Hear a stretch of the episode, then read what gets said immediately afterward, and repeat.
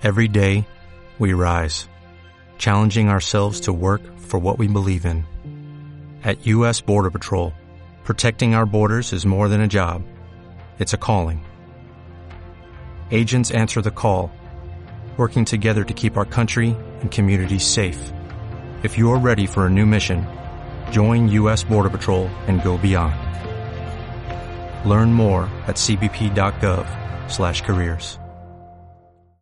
Probablemente uno de los mayores problemas que enfrenta la Iglesia de este siglo es el individualismo. El individualismo, esta ideología que nos ofrece una perspectiva de la vida y una perspectiva de la sociedad en la cual se afirma y se defiende la superioridad del individuo por encima de lo colectivo, la preferencia del individuo por encima del colectivo. El individualismo promueve la independencia, todos somos independientes, no nos necesitamos unos a otros. El individualismo promueve la autosuficiencia, Tú te vales por ti mismo, tú eres autosuficiente. El individualismo prima el progreso personal, el beneficio personal, el bienestar personal, el derecho propio, nuestros propios derechos, nuestra libertad, la libertad del individuo, el derecho de nuestra persona. Esta filosofía de la sociedad ataca duramente contra la vida de la Iglesia. Esta filosofía fomenta la independencia entre nosotros, la autosuficiencia entre nosotros. Donde uno dice, bueno, yo puedo ser cristiano, no necesito la iglesia. Pero hermanos, la iglesia es un cuerpo.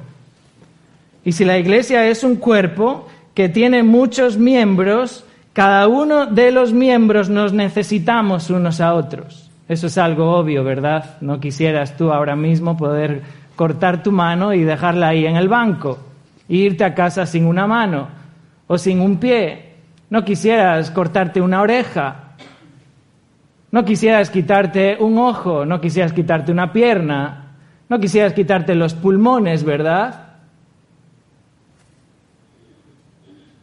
La iglesia es un cuerpo y todos son necesarios y todos son importantes y todos estamos combinados en un cuerpo, combinados por Dios en armonía. Eso es lo que vamos a estar considerando en esta mañana y os invito a que leamos juntos en 1 Corintios capítulo 12 y vamos a dar lectura desde el versículo 12 hasta el versículo 26, aunque el pasaje de esta mañana será del 21 al 26. Leamos juntos 1 Corintios capítulo 12, versículo 12. Dice así la palabra de Dios, porque así como el cuerpo es uno y tiene muchos miembros, pero todos los miembros del cuerpo, siendo muchos, son un solo cuerpo, así también Cristo. Porque por un solo espíritu fuimos todos bautizados en un cuerpo, sean judíos o griegos, sean esclavos o libres, y a todos se nos dio a beber de un mismo espíritu. Además, el cuerpo no es un solo miembro, sino muchos. Si dijere el pie, porque no soy mano, no soy del cuerpo, ¿por eso no será del cuerpo? Y si dijere la oreja, porque no soy ojo, no soy del cuerpo, ¿por eso no será del cuerpo? Si todo el cuerpo fuese ojo, ¿dónde estaría el oído? Si todo fuese oído, ¿dónde estaría el olfato? Mas ahora Dios ha colocado los miembros, cada uno de ellos, en el cuerpo como Él quiso. Porque si todos fueran un solo miembro, ¿dónde estaría el cuerpo? Pero ahora son muchos los miembros, pero el cuerpo es uno solo. Ni el ojo puede decir a la mano, no te necesito, ni tampoco la cabeza a los pies, no tengo necesidad de vosotros. Antes bien, los miembros del cuerpo que parecen más débiles son los más necesarios. Y aquellos del cuerpo que nos parecen menos dignos, a estos vestimos más dignamente. Y los que en nosotros son menos decorosos, se tratan con más decoro. Porque los que en nosotros son más decorosos no tienen necesidad. Pero Dios ordenó el cuerpo dando más abundante honor al que le faltaba, para que no haya desavenencia en el cuerpo, sino que los miembros todos se preocupen los unos por los otros. De manera que si un miembro padece, todos los miembros se duelen con él, y si un miembro recibe honra, todos los miembros con él se gozan. Recordáis, hermanos, que el apóstol Pablo está aquí en estos capítulos del 12 al 14, en esta sección para tratar el tema de los dones, los dones espirituales. Pablo lo dice en el versículo 1 de este capítulo 12. No quiero, hermanos, que ignoréis acerca de los dones espirituales. Ahí literalmente habla acerca de lo espiritual, acerca de todo aquello que procede del Espíritu, lo que viene del Espíritu, lo que es espiritual. El domingo pasado consideramos los versículos del 12 al 20 de este capítulo, donde Pablo describe cómo la iglesia se asemeja a un cuerpo, al cuerpo humano. Pablo pone esta comparativa nos presenta un cuerpo, un, solo cuerpo, uno, pero que tiene muchos miembros, una variedad, una diversidad de miembros, en el cual cada uno de esos miembros sirve en el cuerpo con una función particular, una función diferente, una función apropiada. Estudiamos el domingo pasado tres aspectos de este funcionamiento, cómo funciona la iglesia, cómo funciona este cuerpo. Y vimos en primer lugar en los versículos 12 y 13 cómo se forma el cuerpo, cómo eh, el funcionamiento del cuerpo, cómo en realidad es, es formado el cuerpo. Ahí vemos cómo el cuerpo es uno, que tiene muchos miembros, pero todos los miembros, siendo muchos, son todos un solo cuerpo. Y Pablo explica el porqué de esta realidad que expresa en el versículo 12, Pablo explica el porqué en el versículo 13 y afirma que esto es así porque cada creyente en el momento de su conversión es bautizado, es bautizado en el Espíritu, es inmerso, es colocado, es incorporado al cuerpo de Cristo. Por medio del Espíritu Santo, Dios usa el Espíritu Santo y ese es el medio para incorporar al creyente en el cuerpo de Cristo. Vemos ahí también al final del verso 13 cómo Pablo reincide en esta verdad acerca de que el creyente recibe el Espíritu Santo, el Espíritu Santo viene a morar en el creyente. Eso no solamente lo vemos en este pasaje, hay otros pasajes como por ejemplo en el versículo 3 de este mismo capítulo. Ahí vemos que nadie puede llamar a Jesús Señor sino por el Espíritu Santo. Es necesaria la obra del Espíritu para poder clamar a Jesús como Señor, para poder confesar a Jesús como Señor. Por tanto, el bautismo del Espíritu es el medio que Dios usa para incorporar a los que creen en Jesucristo y unirlos a la iglesia, unirlos al cuerpo. Vimos también el domingo pasado no solamente la formación del cuerpo, sino también la diversidad del cuerpo. Pablo afirma ahí en los versículos 14 al 17 como la iglesia no es un solo miembro. Si fuese un solo miembro, ¿dónde estaría el cuerpo? La pregunta es, es lógica.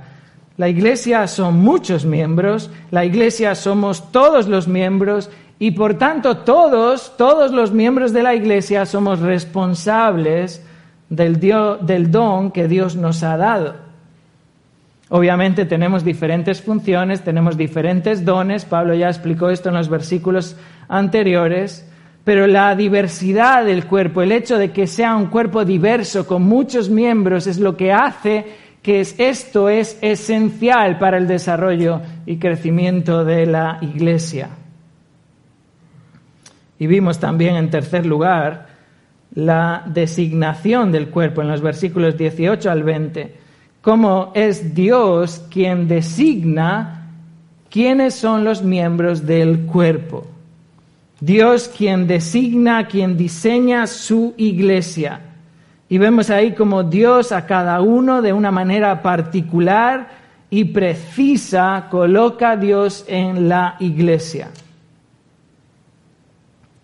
Ahora en los versículos que siguen, del 21 al 26, Pablo continúa con esta comparativa, comparando a la iglesia con un cuerpo y continúa hablando de cómo este cuerpo funciona, cómo es el funcionamiento del cuerpo. Debemos de notar que en Corinto había algunos creyentes que estaban menospreciando a otros. Ya vimos esto principalmente en el capítulo 11, ¿verdad? Cuando se congregaban para esas comidas y cómo no se tenían en cuenta unos a otros, se menospreciaban, se afrentaban unos a otros. Pablo ya lidió también con este tema de las divisiones, de las discordias, ¿verdad? En los primeros cuatro capítulos, si recordáis, donde Pablo está incidiendo en, en que no haya divisiones. Porque uno dice, no, yo soy de este, no, yo sigo a este, no, yo sigo a este otro. Todo esto estaba trayendo divisiones, desavenencias en el cuerpo. Muchos de ellos estaban deslumbrados también por ciertos dones extraordinarios o públicos y estaban pecando incluso de envanecimiento, se envanecían por el don que Dios les había dado. Muchos de los corintios enaltecían a aquel que tenía un don prominente, pero estaban menospreciando a aquellos que eran débiles y que quizás tenían dones o funciones menos vistas, menos vistosas, menos prominentes dentro de la iglesia. Fijaros cuál era el panorama, lo vimos en el capítulo 11, simplemente por resaltar algunos versículos. Fijaros en el versículo 22 del capítulo 11 Pablo les exhorta y les dice, pues ¿qué? ¿No tenéis casas en que comáis y bebáis? ¿O menospreciáis la iglesia de Dios y avergonzáis a los que no tienen nada? Fijaos más, más atrás, en el capítulo 8, verso 12, las consecuencias del problema que había en Corinto con, la carne sacrificada a los ídolos. Fijaros ahí en el versículo 12 del capítulo 8. De esta manera, pues, pecando contra los hermanos e hiriendo su débil conciencia, contra Cristo pecáis. Pablo está acusando a estos hermanos, exhortándoles de que su comportamiento es pecaminoso, están pecando contra los hermanos. Fijaros más atrás en el capítulo 6, capítulo 6, verso 6. Incluso los hermanos se, llevaban a juicio unos con otros, dice ahí el versículo 6, sino que el hermano con el hermano pleitea en juicio, y esto ante los incrédulos. Verso 7, así que, por cierto, es ya una falta en vosotros que tengáis pleitos entre vosotros. ¿Por qué no sufrís más bien el agravio? ¿Por qué no sufrís más bien el ser defraudados? Pero vosotros cometéis el agravio y defraudáis, y esto a los hermanos. Este es el panorama de Corinto y podemos seguir también el capítulo 5, versículo 2. Pablo les confronta también con la realidad de que están envanecidos. Dice capítulo 5, verso 2, vosotros estáis envanecidos. Reitera esto varias veces a, a lo largo de los primeros cuatro capítulos. Fijaros, por ejemplo, verso 18, capítulo 4, verso 18. Más algunos están envanecidos como si yo nunca hubiese de ir a vosotros. Y fijaros también capítulo 1, verso 10. Capítulo 1, verso 10. Os ruego pues, hermanos, por el nombre de nuestro Señor Jesucristo, que habléis todos una misma cosa y que no haya entre vosotros divisiones, sino que estéis perfectamente unidos en una misma mente, en un mismo parecer, porque he sido informado acerca de vosotros, hermanos míos, por los de Cloé, que hay entre vosotros contiendas. Verso 13, ¿acaso está dividido Cristo? ¿Fue crucificado Pablo por vosotros? ¿Fuisteis bautizados en el nombre de Pablo? Este es el panorama en la iglesia en Corinto. Menosprecio unos a otros, divisiones, contiendas, discordias entre los hermanos. Y Pablo dedica estos versículos para explicar a los corintios cómo debe de funcionar la iglesia. La iglesia es un cuerpo. La iglesia es un cuerpo y como tal todos nos necesitamos. Todos somos valiosos. Todos tenemos un don dado por Dios. Dios nos ha dado una función determinada, perfectamente importante para el desarrollo del cuerpo. Así que en esta mañana, hermanos, al estudiar estos versículos, del 21 al 26 en el capítulo 12, vamos a observar dos aspectos más acerca del funcionamiento de la iglesia, cómo funciona el cuerpo de Cristo. Veamos en primer lugar el valor del cuerpo, el valor del cuerpo. Este es el primer aspecto a tener en cuenta si queremos saber cómo funciona la iglesia, el valor del cuerpo. Fijaros, dice el verso 21, 1 Corintios 12, versículo 21. Ni el ojo puede decir a la mano, no te necesito, ni tampoco la cabeza a los pies, no tengo necesidad de vosotros. Antes bien, los miembros del cuerpo que parecen más débiles son los más necesarios. Y aquellos del cuerpo que nos parecen menos dignos, a estos vestimos más dignamente y los que en nosotros son menos decorosos se tratan con más decoro, porque los que en nosotros son más decorosos no tienen necesidad. Fijaros, Pablo continúa aquí su comparación de la iglesia con el cuerpo humano. Y ahora Pablo corrige a los corintios en cuanto al valor del cuerpo. ¿Cuál es, hermanos, el valor que le damos a la iglesia? ¿Cuál es el valor del cuerpo? Y fijaros, vemos en primer lugar en los primeros versículos, eh, vemos que Pablo confronta el error de pensar que en la iglesia hay miembros innecesarios. Es un error pensar que en la iglesia hay miembros innecesarios. En la iglesia ningún miembro es innecesario. Fijaros, Pablo dice en el versículo 21, ni el ojo puede decir a la mano, no te necesito, ni tampoco la cabeza a los pies, no tengo necesidad de vosotros. Notar que Pablo resalta aquí el concepto de la necesidad. Es, es un tema clave en este pasaje. Ya lo encontramos aquí dos veces en este versículo. Pero es que también lo encontramos en el versículo 22, donde Pablo dice que son los más necesarios y vuelve a usar el término.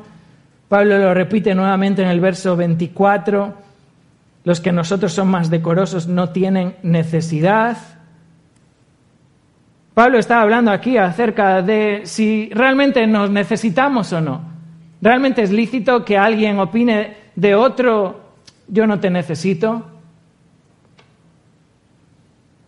Fijaros, el, ojo en este versículo 21 se confronta con la mano. Esto es como, como si estuviésemos ahí en un cuadrilátero, ¿verdad? Y ahí está el ojo, ahí está la mano a ver cuál, va, a ver cuál tiene más valor. Ahí podríamos tener ciertas dudas, ¿verdad? Pero Pablo es tajante con la siguiente confrontación y confronta la cabeza con los pies. Y de alguna manera nos está enseñando que tanto el ojo como la cabeza representan aquí a miembros sin duda más esenciales. Obviamente podríamos volver a casa sin pies, pero no podríamos volver a casa sin cabeza iríamos a otro lugar, ¿verdad? Sin embargo, no por eso los otros miembros, tanto la mano como los pies, son miembros innecesarios. Y ese es el punto aquí. Puede que haya miembros que sean más esenciales, pero eso no hace que otros miembros no sean necesarios. Y Pablo está resaltando la necesidad de que en realidad nos necesitamos unos a otros. Fijaros, Pablo añade en el versículo 22, antes bien, los miembros del cuerpo que parecen más débiles son los más necesarios. Y aquí hay un contraste notable con este antes bien. Pablo está poniendo un contraste, es, algo enfático, está poniendo el lado, el lado contrario, es, es una manera de destacar de una manera rotunda lo contrario. Los débiles, en este versículo 22 se refiere a aquellos miembros que son menos capaces. Son miembros quizás no tan esenciales, miembros no esenciales. Recordemos que Pablo usó varias veces el término débil, principalmente en el capítulo 1, Pablo usa allí el término débil y lo confronta con lo fuerte. No solamente ahí en ese capítulo 1, también en el capítulo 4 varias veces aparece contrastado el débil con el fuerte. Pablo usa el término débil para aludir a aquel que no tiene tanta capacidad, quizás tiene más limitaciones frente a aquel que es poderoso, aquel que es fuerte. Fijaros que Pablo dice los que parecen más débiles o los que son considerados como más débiles. Y esto no necesariamente tiene que ser algo despectivo, pero obviamente tenemos diferentes capacidades entre nosotros. Y hay algunos que son considerados como más débiles, más incapaces, o con menor capacidad, o con mayor limitación, frente a otros miembros que son más capaces.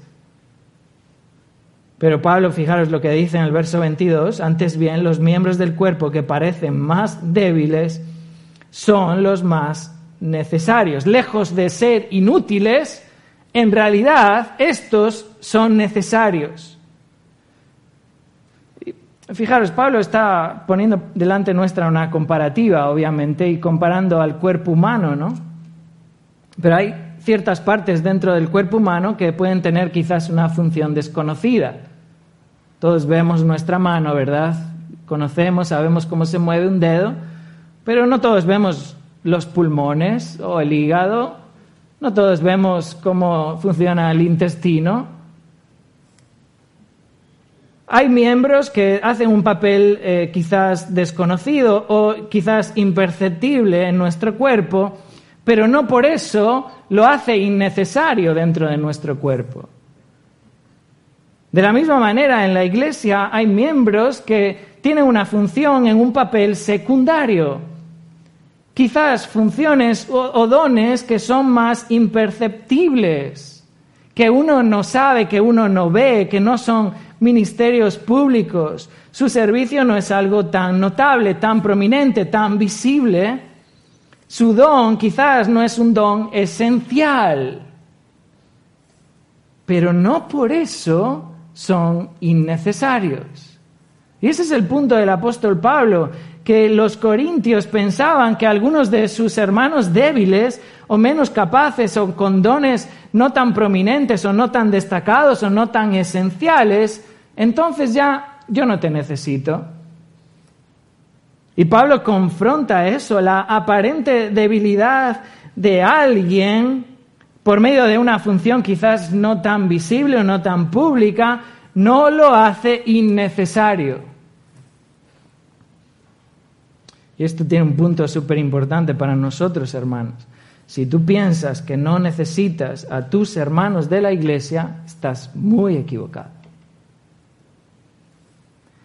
Si tú piensas que puedes vivir la vida cristiana sin necesitar la iglesia, estás rotundamente equivocado. Es más, estás pecando de arrogancia y de envanecimiento.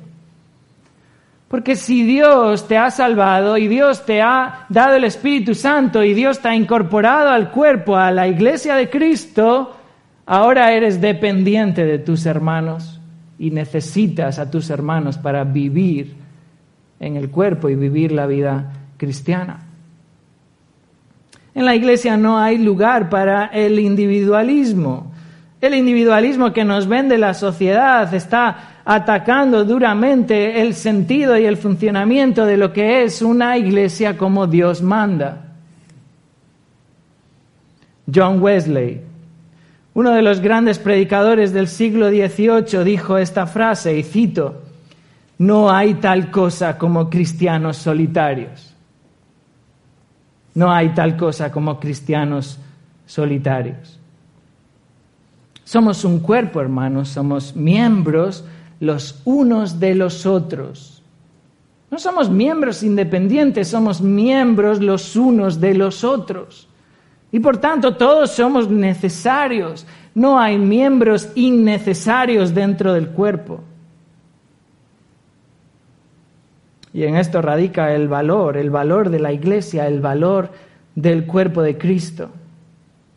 Fijaros cómo Pablo avanza en el siguiente versículo, en el versículo 23, y ahora confronta el error de pensar que en la iglesia hay miembros menos valiosos. Si antes confrontó a los corintios por pensar que había miembros menos necesarios o innecesarios, ahora Pablo confronta a los corintios porque piensan que hay miembros menos valiosos.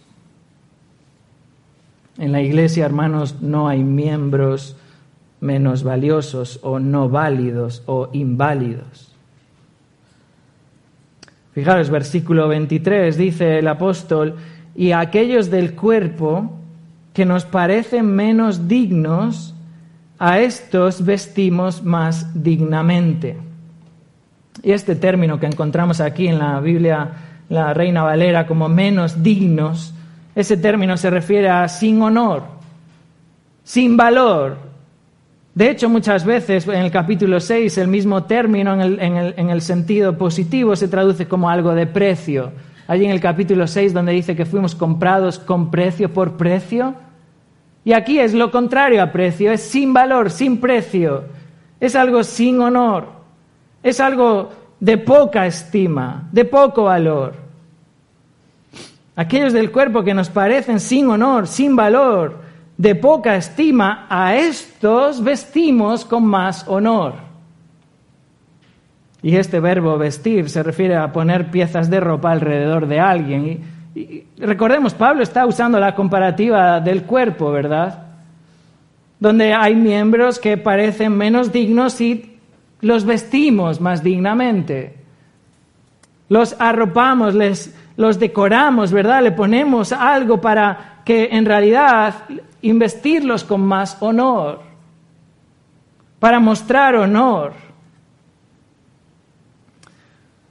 Y fijaros también aquí en este versículo 23, dice, y aquellos del cuerpo que nos parecen menos dignos, a estos vestimos más dignamente. Y este más es, es, de nuevo enfático, no es simplemente un poquito más, es, es más allá de los estándares, aún con mayor dignidad aún con mayor honor.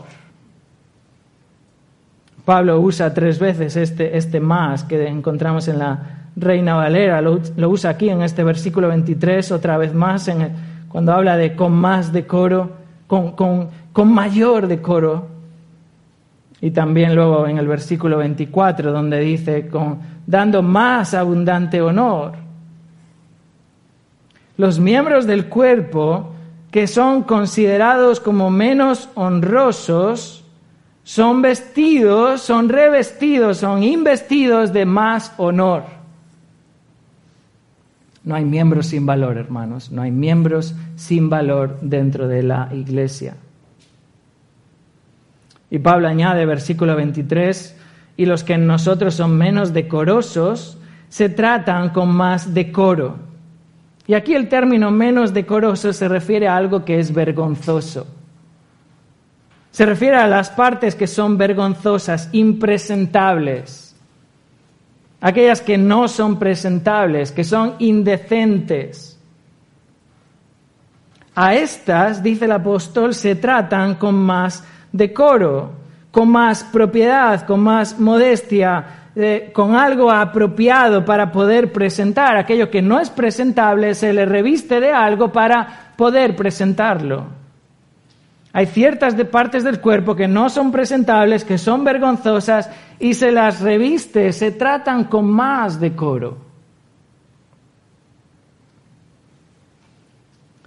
Pablo añade en el versículo 24 que los que en nosotros son más decorosos no tienen necesidad. Es decir, y el término aquí decoroso es, es, lo opuesto a menos decoroso. Pablo está usando los términos en positivo y, y en negativo. El que tiene, el que no tiene. Pero al que tiene decoro, aquel que, que, que ya es presentable en sí mismo, pues no tiene ninguna necesidad. Y es interesante porque este término decorosos del versículo 24 se usa en, Hechos capítulo 13, verso 50, para hablar allí de las mujeres distinguidas, distinguidas. Es ese mismo término, algo que es prominente, algo que es de noble reputación, algo que es distinguido. Los que en nosotros son más prominentes o más distinguidos, no tienen necesidad. Entonces, aquellos miembros del cuerpo más decorosos y presentables, quizás aludiendo a miembros que tienen dones más atractivos, quizás don, dones más prominentes o más influyentes, no tienen necesidad de más honor ni más decoro. Pero Pablo estaba contraponiendo esto con aquellos que quizás no tienen ese tipo de dones y los revestimos con más decoro. Fijaros, de nuevo, el problema de Corinto, y esto nos ayuda un poco a entender por qué Pablo dice esto, el problema de Corinto es que algunos hermanos menospreciaban a otros, los tenían como en menos, los veían como inferiores, como de menos valor, los degradaban. Aquellos que no eran prominentes o distinguidos dentro de la sociedad eran considerados como inferiores. Quizás ellos no tenían dones tan presentables o tan prominentes y por eso los rechazaban. No solamente los consideraban innecesarios, sino que esto no, no vale para nada. Pero hermanos, en la iglesia no, no hay miembros sin valor. La pregunta para nosotros es cómo, cómo estás funcionando en la iglesia, cómo estás tratando a tus hermanos, cómo estás considerando a tus hermanos, de qué manera tu, tu, tu vida cristiana está honrando a tus hermanos. No hay miembros innecesarios, no hay miembros sin valor. En el cuerpo todos somos necesarios, en el cuerpo todos tenemos valor. Dios nos ha colocado en su iglesia con el propósito de edificarla. Ese es el primer aspecto que vemos en este pasaje acerca del funcionamiento de la iglesia, el valor, el valor del cuerpo. Veamos ahora en segundo lugar la armonía del cuerpo. El segundo aspecto del funcionamiento de la iglesia es la armonía del cuerpo. Vemos esto a partir del versículo 24, en, la segunda parte de este versículo, hasta el verso 26.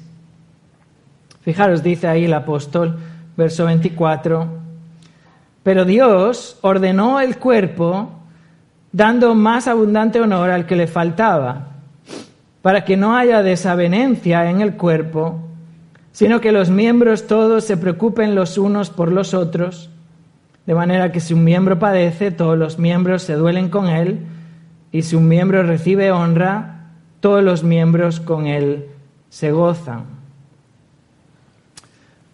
El apóstol ahora concluye con esta explicación acerca de la armonía con la que Dios ha diseñado la iglesia. En la iglesia hay una armonía diseñada por Dios. Fijaros cómo Pablo nuevamente enfatiza que la iglesia es el orden de Dios. Fijaros ahí en primer lugar, Pablo destaca y dice, Dios ordenó el cuerpo. Y este verbo ordenar se refiere a componer, a, a, combinar, poner cada cosa en su lugar para que haya una armonía perfecta, una unidad armoniosa. Es verdad como, como esa eh, orquesta, ¿no? Que si has tenido oportunidad de escuchar un, concierto de una gran orquesta eh, donde cada instrumento participa en su momento apropiado, ¿verdad? A veces uno ve las partituras de, de un violín, por ejemplo, o de otro instrumento, y, hay muchísimos compases que, que están en silencio. No hay que tocar nada. Ay, en ese momento tú no eres el prominente, en ese momento es tiempo de que otro instrumento suene. Y tú no tienes que tocar las mismas notas que tiene que tocar el otro instrumento, tú tienes que tocar las tuyas.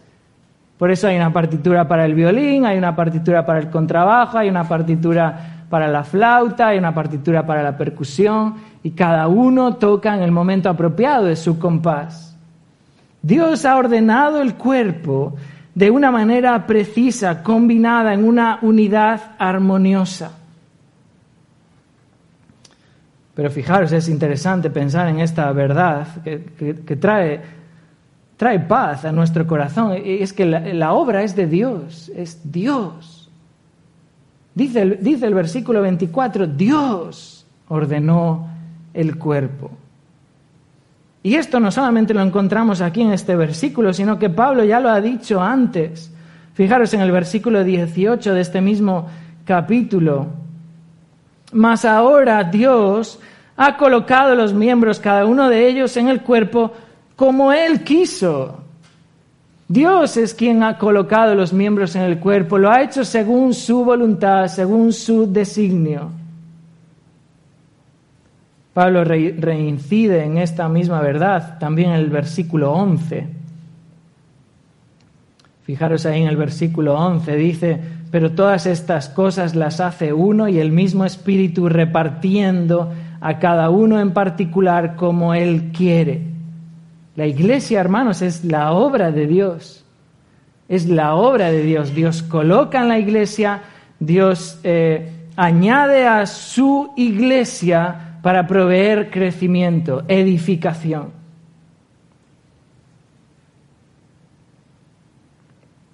Dice, regresando a nuestro versículo 24, que Dios ordenó el cuerpo dando más abundante honor al que le faltaba. De nuevo aquí aparece este término honor que se refiere al valor o la dignidad, la honra. Se refiere al valor que Dios dio a cada uno al ponerlos en el cuerpo. Y este verbo faltar de nuevo trae la idea de la necesidad, ¿verdad? Habla de algo que careces, careces de algo, tienes la necesidad, te falta porque experimentas deficiencia en algo, desventaja, hay una falta. Y Dios suple esa falta dando abundante honor al que le falta, porque no hay nadie en el cuerpo de Cristo sin valor. Nadie, hermanos, carece de honor, nadie carece de valor, porque Dios combinó el cuerpo con armonía. Ahora, fijaros, nadie es insuficiente porque Dios ha provisto lo necesario, Dios ha dado aún aquello que te faltaba. Nadie es insuficiente. Es un pecado pensar, bueno, es que yo, yo mejor me siento en la iglesia y luego me levanto y me marcho porque yo ya no puedo hacer nada, yo no puedo servir en nada. Esto mejor que lo hagan otros.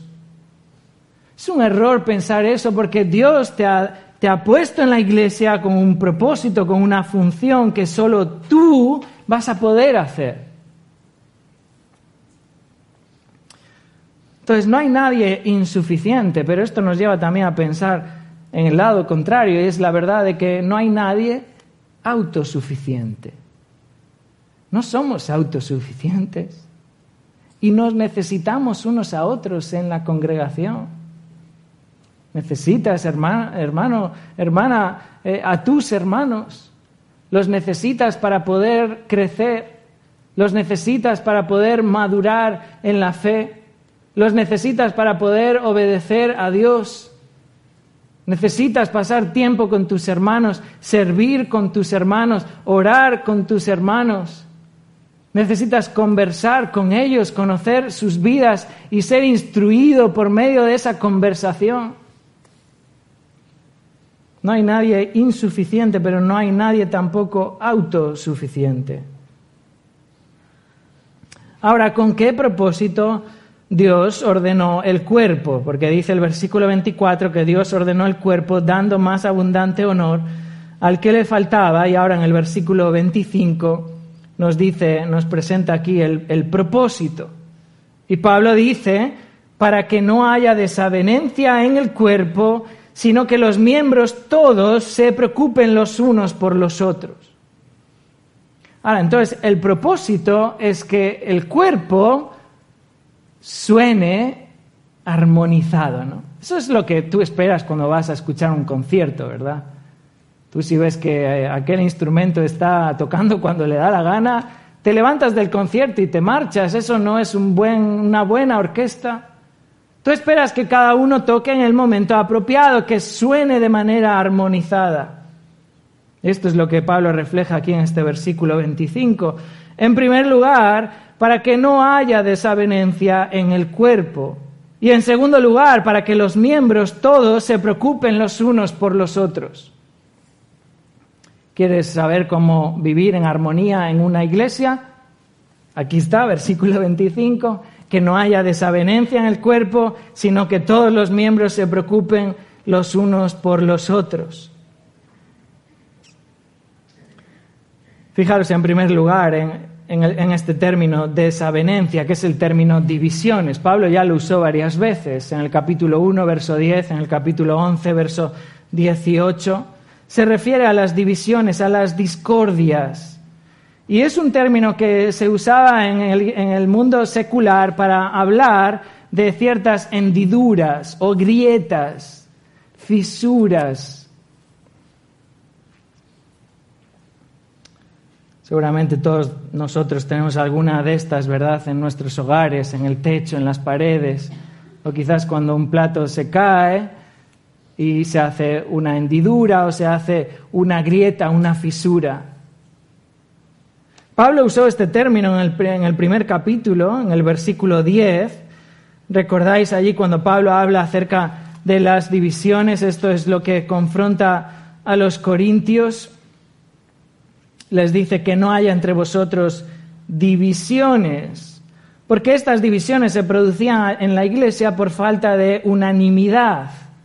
Pablo les dice, no, no habláis todos una misma cosa, no tenéis todos una misma mente, un mismo parecer, una misma opinión, un mismo sentir. Y esto genera divisiones, fisuras entre vosotros. Pablo vuelve a usar este término en el capítulo 11, en el entorno de las comidas que los corintios hacían previas a la celebración de la cena del Señor. Y Pablo les confronta en el versículo 18 y les dice, pues en primer lugar, cuando os reunís como iglesia, oigo que hay entre vosotros divisiones, divisiones, refiriéndose a esa actitud que los corintios tenían en ese tiempo de comida, donde habría, había menosprecio, donde había afrenta contra unos, contra otros. Porque los que no tenían eran puestos en evidencia por parte de los que tenían en abundancia y de esa manera les gustaba resaltar esas diferencias que habían entre ellos. Obviamente, hermanos, las divisiones rompen la armonía del cuerpo, crean fisuras entre nosotros, crean grietas en nuestra comunión. Fijaros en segundo lugar cómo el apóstol Pablo también les habla acerca de la armonía del cuerpo, tiene el propósito también, no solo en primer lugar de que no haya divisiones en el cuerpo, sino también ahora que todos los miembros se preocupen los unos por los otros. Y es interesante este verbo preocuparse porque es, algo más allá de una, de una llamada a alguien. Esto implica la, mente, esto implica la, preocupación, el, el interés. Esto genera en uno un profundo sentimiento de preocupación, de cuidado. Pablo usa este término hablando de Timoteo en Filipenses capítulo 2, verso 20, y le dice, dice a los filipenses, a ninguno tengo del mismo ánimo y que tan sinceramente se interese por vosotros. Es la misma idea, se preocupe, tenga cuidado, tenga un profundo sentimiento de cuidado y de interés por, por vosotros, por vuestra vida.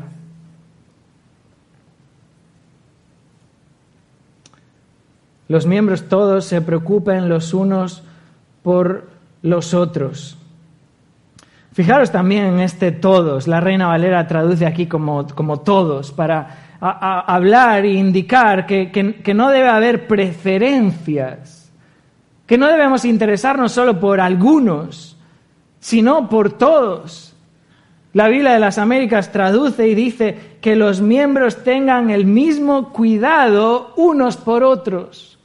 Lo mismo, de la misma manera sin preferencias, sin parcialidad, que sea un interés los unos por los otros en la misma medida, lo mismo. Y Pablo concluye en el versículo 26. De manera que si un miembro padece, y esto es lo que se representa por medio de esa preocupación, ese cuidado que expresó en el versículo anterior, de manera que si un miembro padece, todos los miembros se duelen con él, y si un miembro recibe honra, todos los miembros con él se gozan. La armonía del cuerpo tiene el propósito de que no haya divisiones, sino que todos se preocupen lo mismo unos por otros, de manera que si ahora un miembro padece, un miembro está sufriendo, un miembro, está siendo afligido, un miembro está doliéndose por algo, entonces todos los miembros, fijaros que el pasaje no dice algunos miembros, el pasaje dice todos los miembros del cuerpo padecen juntamente con él. Es lo que significa ese, se duelen con él, padecen también con él. De nuevo, pensemos en la comparativa del apóstol Pablo. Pablo está hablando acerca del cuerpo humano, ¿verdad? Si te duele la espalda, quien padece dolor de espalda eres tú. No es tu espalda, ¿verdad? Tú no dices, no, mi espalda está sufriendo. No, no, tú estás sufriendo por tu espalda. Es más, todo tu cuerpo está sufriendo por la dolencia de tu espalda. Y esta es la idea aquí. Cuando alguien sufre, cuando alguien padece, entonces todos los miembros del cuerpo padecen juntamente con él. Hermanos, el sufrimiento en la iglesia no, no es algo privado. A veces queremos hacer eso como privado, interno. El sufrimiento en la iglesia es algo que debe ser compartido por el cuerpo. Lo que afecta a un miembro afecta a todo el cuerpo.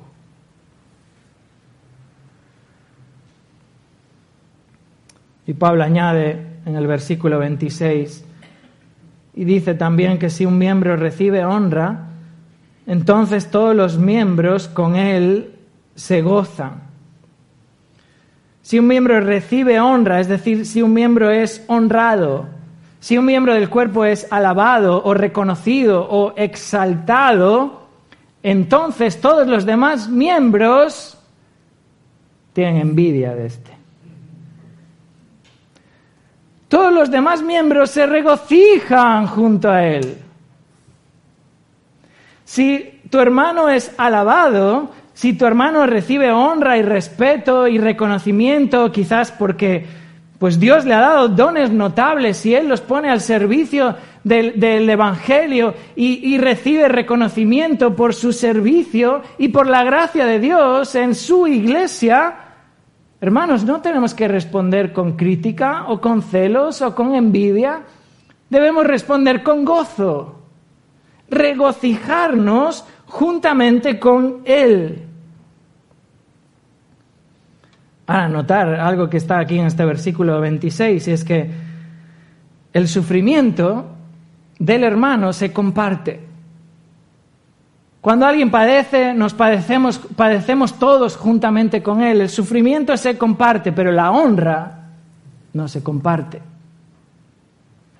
Fijaros, Pablo no dice que si tu hermano es, eh, si, si un miembro recibe honra, entonces todos los miembros también reciben honra. No, no, si un miembro recibe honra, lo que nos toca a los demás es regocijarnos juntamente con él. Si tu hermano padece, entonces todos padecemos juntamente con él. Pero si tu hermano es honrado, no tienes tú que ser honrado. Lo que tenemos es que alegrarnos, gozarnos juntamente con Él. Fijaros, esta es la armonía que Dios ha combinado en la iglesia, donde no, no hay lugar para el orgullo, donde no hay lugar para la envidia, donde no hay lugar para la rivalidad, donde no hay lugar para la competencia unos con otros. De nuevo es la imagen de una orquesta donde un instrumento suena y el resto acompaña, donde ahora resalta otro instrumento y los demás acompañan y se regocijan con él, donde más adelante en la partitura suena otro instrumento y todos se gozan junto con él.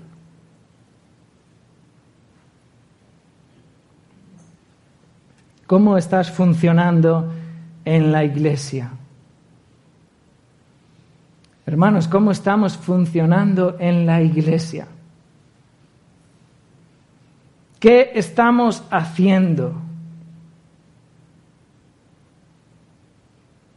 ¿Cómo estamos considerando a los demás hermanos? Estamos sufriendo y padeciendo junto a otros hermanos que están también en sufrimiento y padecimiento. Estamos regocijándonos y gozándonos por la honra y el reconocimiento de otros hermanos. Dios sin duda garantiza la armonía perfecta del cuerpo.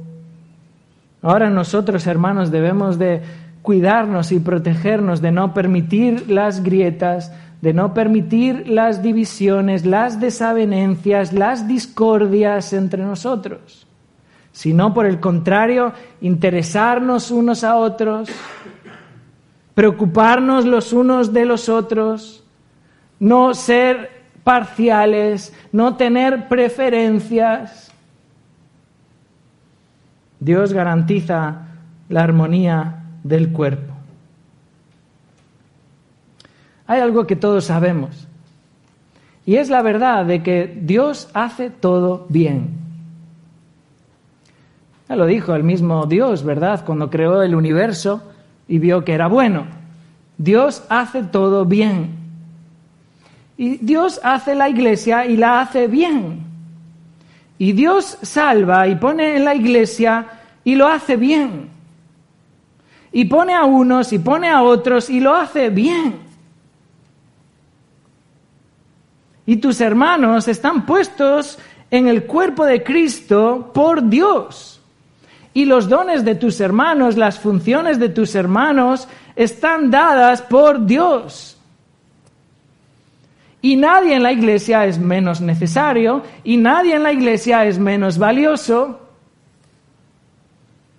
Cada uno con su don funciona en la iglesia para la gloria de Dios. Mira, puede que tengas un servicio, un ministerio, que no vemos. Puede que sea un don que, que no es atractivo, pero no por eso carece de honor y valor en el cuerpo.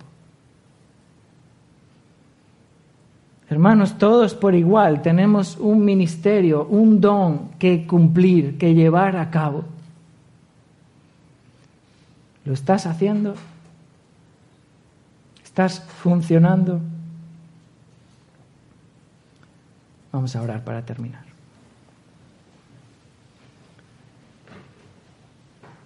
Señor, te damos gracias en esta mañana por tu palabra.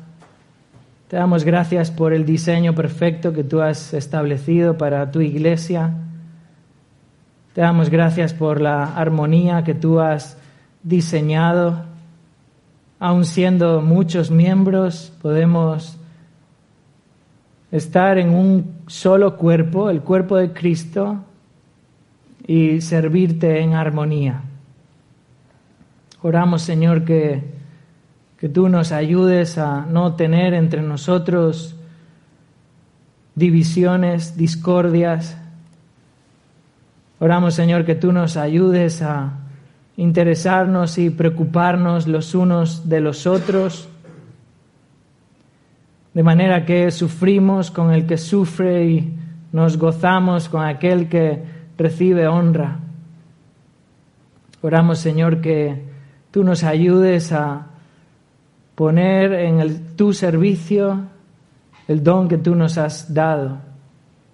Que tú nos ayudes a tener voluntad de, de servirte, de mostrar el amor para contigo y para con los demás. Y oramos, Señor, que tú sigas cumpliendo tu promesa de edificar tu iglesia y fortalecerla y usarla para la extensión de tu evangelio. Oramos en el nombre de Cristo. Amén.